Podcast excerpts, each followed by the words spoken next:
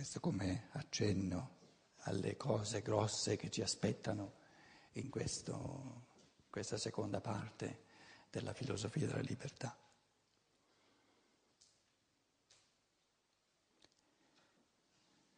La prima parte, conoscere il mondo che c'è, la seconda parte, creare un mondo che non c'è.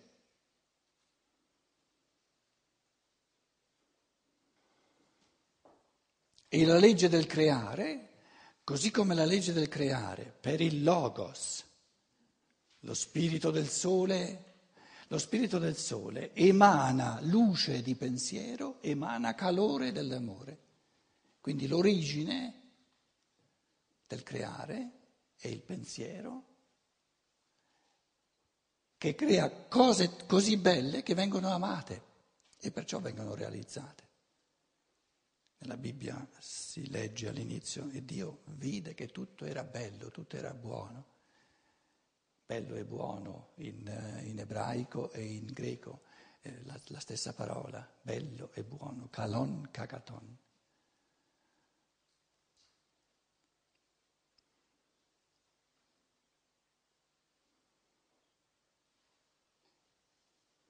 Quindi diciamo che... Eh, l'individualismo etico, ognuno realizza la realtà della libertà, sono io, il mio io, la realizzazione dell'io, in quanto arricchimento unico, irripetibile dell'umanità, dell'organismo dell'umanità.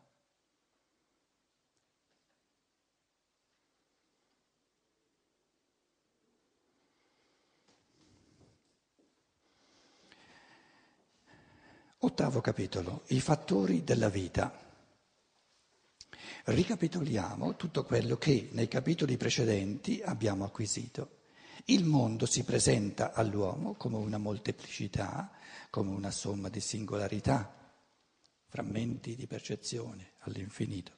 Una di queste singolarità, singole percezioni, un essere fra esseri è egli stesso. Percepisco me stesso. Parlo di io. Noi designiamo questo aspetto del mondo semplicemente come dato e in quanto non lo sviluppiamo noi per mezzo di un'attività cosciente, ma ce lo troviamo davanti, lo designiamo come percezione. Tutto quello che trovo già fatto lo chiamo percezione. Lo percepisco, c'è già, mi sta davanti. E quando percepisco me stesso... è anche una percezione. Mi percepisco, percepisco che ci sono anch'io. Sono una percezione tra tante altre. Poi si scopre che in questa percezione c'è qualcosa che io non, non, non trovo nelle altre percezioni. Quando io percepisco l'albero, percepisco l'albero e non mi accorgo, perché lo faccio io, che io... percependo l'albero, ci aggiungo il concetto e dico è un albero. Invece quando percepisco me stesso, però io stavo dicendo, quando percepisco l'albero non percepisco che l'albero sta pensando. Invece quando percepisco me stesso, se, se mi percepisco più profondamente, scopro che in me percepisco qualcosa che non è soltanto percezione. Percepisco qualcosa che creo io, ed è il pensare. Lo percepisco anche in un altro? No, no, no. Quando un altro, come sto facendo io adesso, mi esprime i suoi pensieri, io percepisco i pensieri che lui ha pensato, ma non posso mai percepire il suo pensare in quanto attività interiore creativa. L'attività, inter- il pensare in quanto attività interiore creativa, ognuno lo può percepire soltanto in se stesso. Allora, eh, lo dice qui, entro il mondo delle percezioni noi percepiamo noi stessi, questa autopercezione resterebbe semplicemente come una delle tante altre percezioni se dal mezzo di essa non emergesse qualcosa che si dimostra atto a collegare fra loro le percezioni in generale. Sta parlando del pensare, naturalmente. E quindi anche la somma di tutte le altre percezioni con quella del nostro sé. Questo qualcosa che emerge non è più percezione pura e semplice, non è soltanto percezione. E neppure ce lo troviamo davanti come le percezioni. Esso sorge per opera di un'attività. Diventa percezione solo nella misura in cui noi lo creiamo.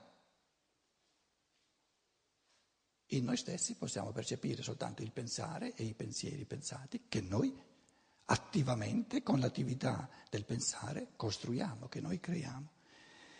Esso sorge per opera di un'attività. In un primo tempo appare legato a ciò che noi percepiamo come nostro sé, ma per sua intima natura si estende al di sopra del sé. In altre parole, io penso e mi sembrerebbe dapprima che questo pensare, questa attività, questa, diciamo, Questa, questa, questo movimento artistico creatore del pensare sia legato a me, sia qualcosa che io produco. No, si esprime in me, ma non lo produco io. Ha delle leggi immanenti, ha una, diciamo, se io sto pensando la rosa, mi sto tuffando in questo pensare universale che non è fabbricato, non è legato all'individuo. Quindi il pensare si esprime nell'individuo, ma non è individuale.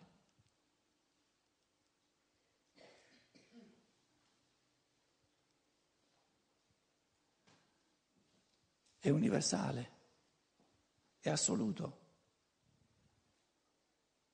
è oggettivo, è interpersonale.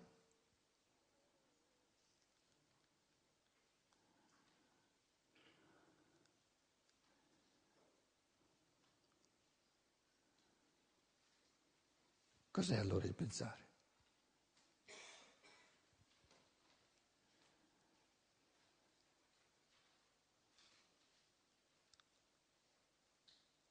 È l'operare oggettivo dei pensieri del Logos, che si esprime anche in me. Io colgo questo operare, lo percepisco in me, si esprime anche in me. Lo percepisco in me, ma si manifesta in me. Lo percepisco in me come qualcosa che non sorge da me, ma che si manifesta in me, che è universale.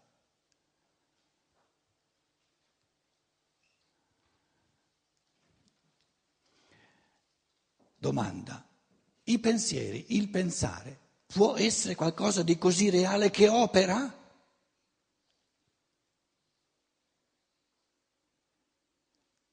L'architetto c'ha in mente, costruisce questi pensieri, questa struttura di pensieri, queste forme, lunghezze, eccetera, tante finestre, tanti piani, eccetera, questa struttura di pensieri che è una casa.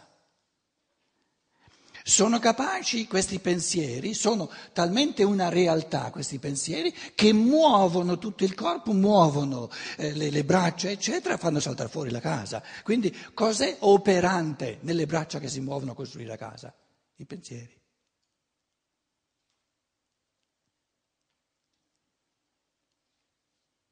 Il pensare come sostanza vivente operante.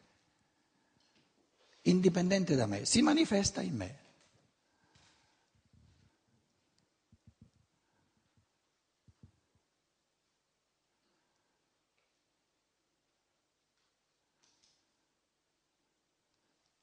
La scienza dello spirito, questo livello del mondo dove i pensieri divinamente pensati operano, vivono, strutturano, fanno sorgere la rosa, fanno sorgere il tulipano, fanno sorgere tutte le cose, eh? Lo chiama la sostanza eterica del mondo. L'etere è la realtà dei pensieri viventi, operanti. È una dimensione reale del cosmo in cui viviamo. Però prima di credere a un Rudolf Steiner che c'è questo etere, questa terminologia esoterica la possiamo lasciare da parte. Adesso la filosofia della libertà ci, ci porta in chiave di pensiero quello che abbiamo tutti in comune, senza essere iniziati o esoterici, e ci dice: ma il pensare, se noi lo cogliamo, lo percepiamo sempre più genuinamente, sempre più oggettivamente, dobbiamo cogliere il pensare come una realtà operante, anche indipendente, indipendentemente da me, e si manifesta in me.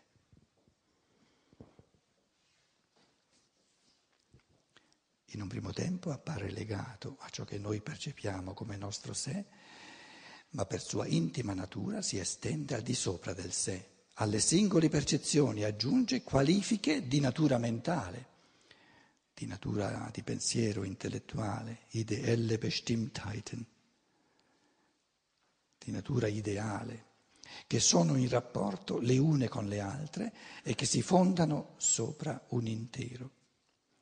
Qualifica mentalmente, come fa per tutte le altre percezioni, anche quello che risulta dall'autopercezione e lo contrappone agli oggetti come soggetto, come io. Questo qualcosa è il pensare. E le qualifiche mentali, ideali, sono i concetti e le idee. Il pensare comincia dunque a manifestarsi nella percezione del sé, ma esso non è soltanto soggettivo. Infatti il sé, l'io, si designa come soggetto soltanto con l'aiuto del pensare. L'abbiamo esercitato diverse volte nella prima parte della filosofia della libertà, che il pensare è sovrasoggettivo e crea i concetti di soggettivo, di oggettivo, è metasoggettivo, al di là del soggettivo. Questo rapporto mentale, pensante, con se stessi è una qualifica, una qualificazione di vita della nostra personalità.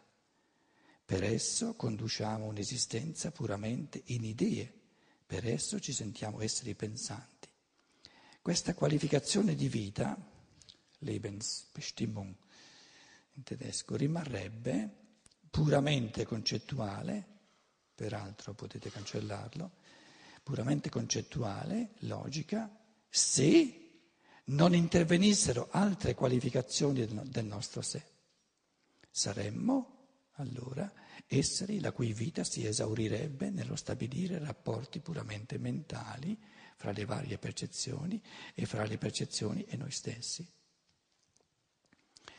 Se chiamiamo conoscere, se si denomina conoscere, e erkennen, lo stabilire un simile rapporto mentale, e se si chiama sapere, wissen, lo stato del nostro sé che si ottiene per mezzo di, essere, di esso, noi dovremmo considerarci, col verificarsi della suddetta ipotesi, se fosse vera la suddetta ipotesi, come esseri puramente conoscenti e sapienti.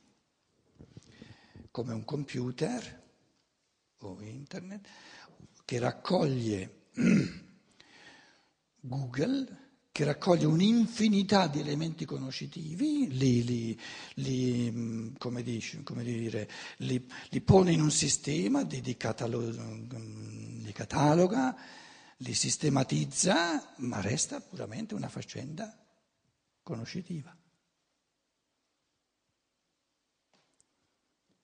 Invece non è vero che noi abbiamo, che l'io, abbiamo un rapporto puramente mentale, conoscitivo col mondo. C'è un'altra sfera, una seconda, una terza sfera, importantissima. Oltre al pensare c'è il sentimento, le emozioni, il mondo delle emozioni, e c'è il volere. Quindi sono tre le i modi di rapporto col mondo. Mi, mi, mi, mi rapporto col mondo.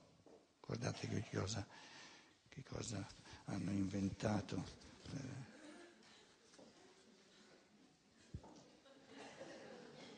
Eh. Ben attenti, eh? mi sembra il guanto di un... eh,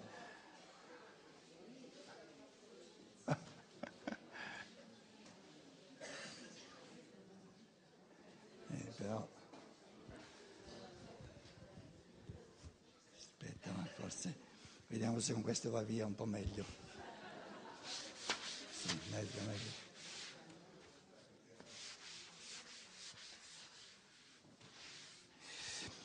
Ci poniamo in rapporto col mondo pensando, questo è l'essere umano, no?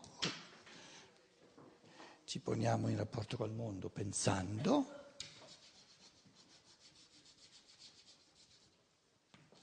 pensiero, le cose del mondo suscitano il sentimento, la sfera del cuore, dell'animo, sentimento, e poi gli arti, ma braccia e piedi, no? Mani e piedi, la volontà. Uno, due e tre. E pensiero, sentimento e volontà sono tre modi spiccatamente diversi di porsi dell'uomo, di porsi in rapporto col mondo. E in fondo la prima parte della filosofia della libertà ha considerato soltanto il modo pensante di porsi in rapporto col mondo. Adesso, dove si tratta di, di eh, simpatie, antipatie, di sentimenti, di ciò che ci piace o non ci piace, in base al sentimento poi la volontà, la seconda parte fa emergere in modo molto più forte il sentimento e la volontà,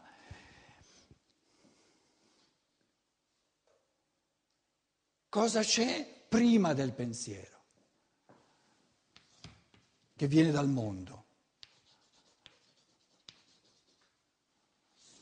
Qui c'è l'io e qui c'è il mondo, io e mondo, la percezione. La percezione viene dal mondo e accende, o io accendo in base alla percezione, i concetti col pensiero. La volontà, quindi l'interiorità umana, è triplice: pensiero, sentimento e volontà. Da fuori viene la percezione e verso fuori va percepire, percezione, l'azione. L'azione è di nuovo un rapporto dall'io al mondo, quindi percepire, mettiamoci il verbo percepire, metti in moto il, in moto il pensiero, dal pensiero si va al sentimento, dal sentimento alla volontà, e pensiero, sentimento e volontà mettono in, mo, in moto l'agire, e l'agire ci riporta nel mondo. L'agire è un intervenire sul mondo, fare qualcosa nel mondo, cambiare qualcosa nel mondo.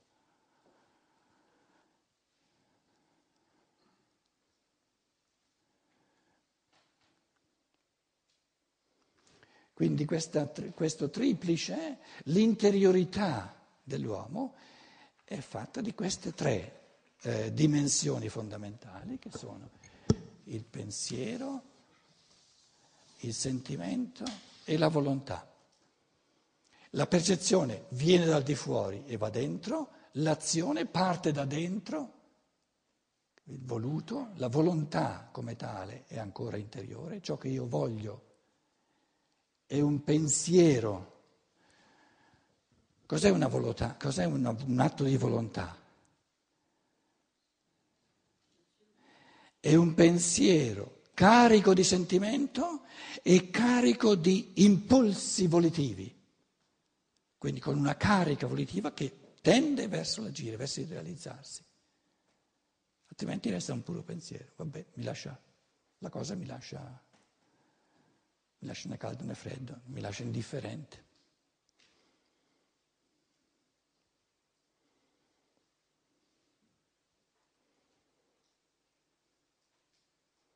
Puoi venire al cinema? Mm. Mm. Si ferma il pensiero. Cinema è un concetto. Puoi venire al cinema? L'albero degli zoccoli. un'americana che mi conosceva, ero appena tornato dal Laos, mi ha detto: Pietro, è uscito un cinema,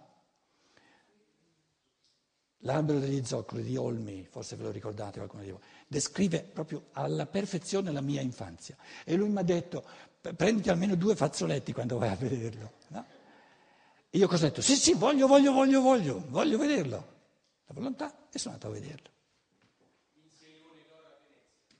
Com'è? Vinse il Leone d'Oro a Venezia, sì, Olmi. Anche perché gli attori non sono... contadini, sì, parlano in bergamasco, bresciano, in dialetto.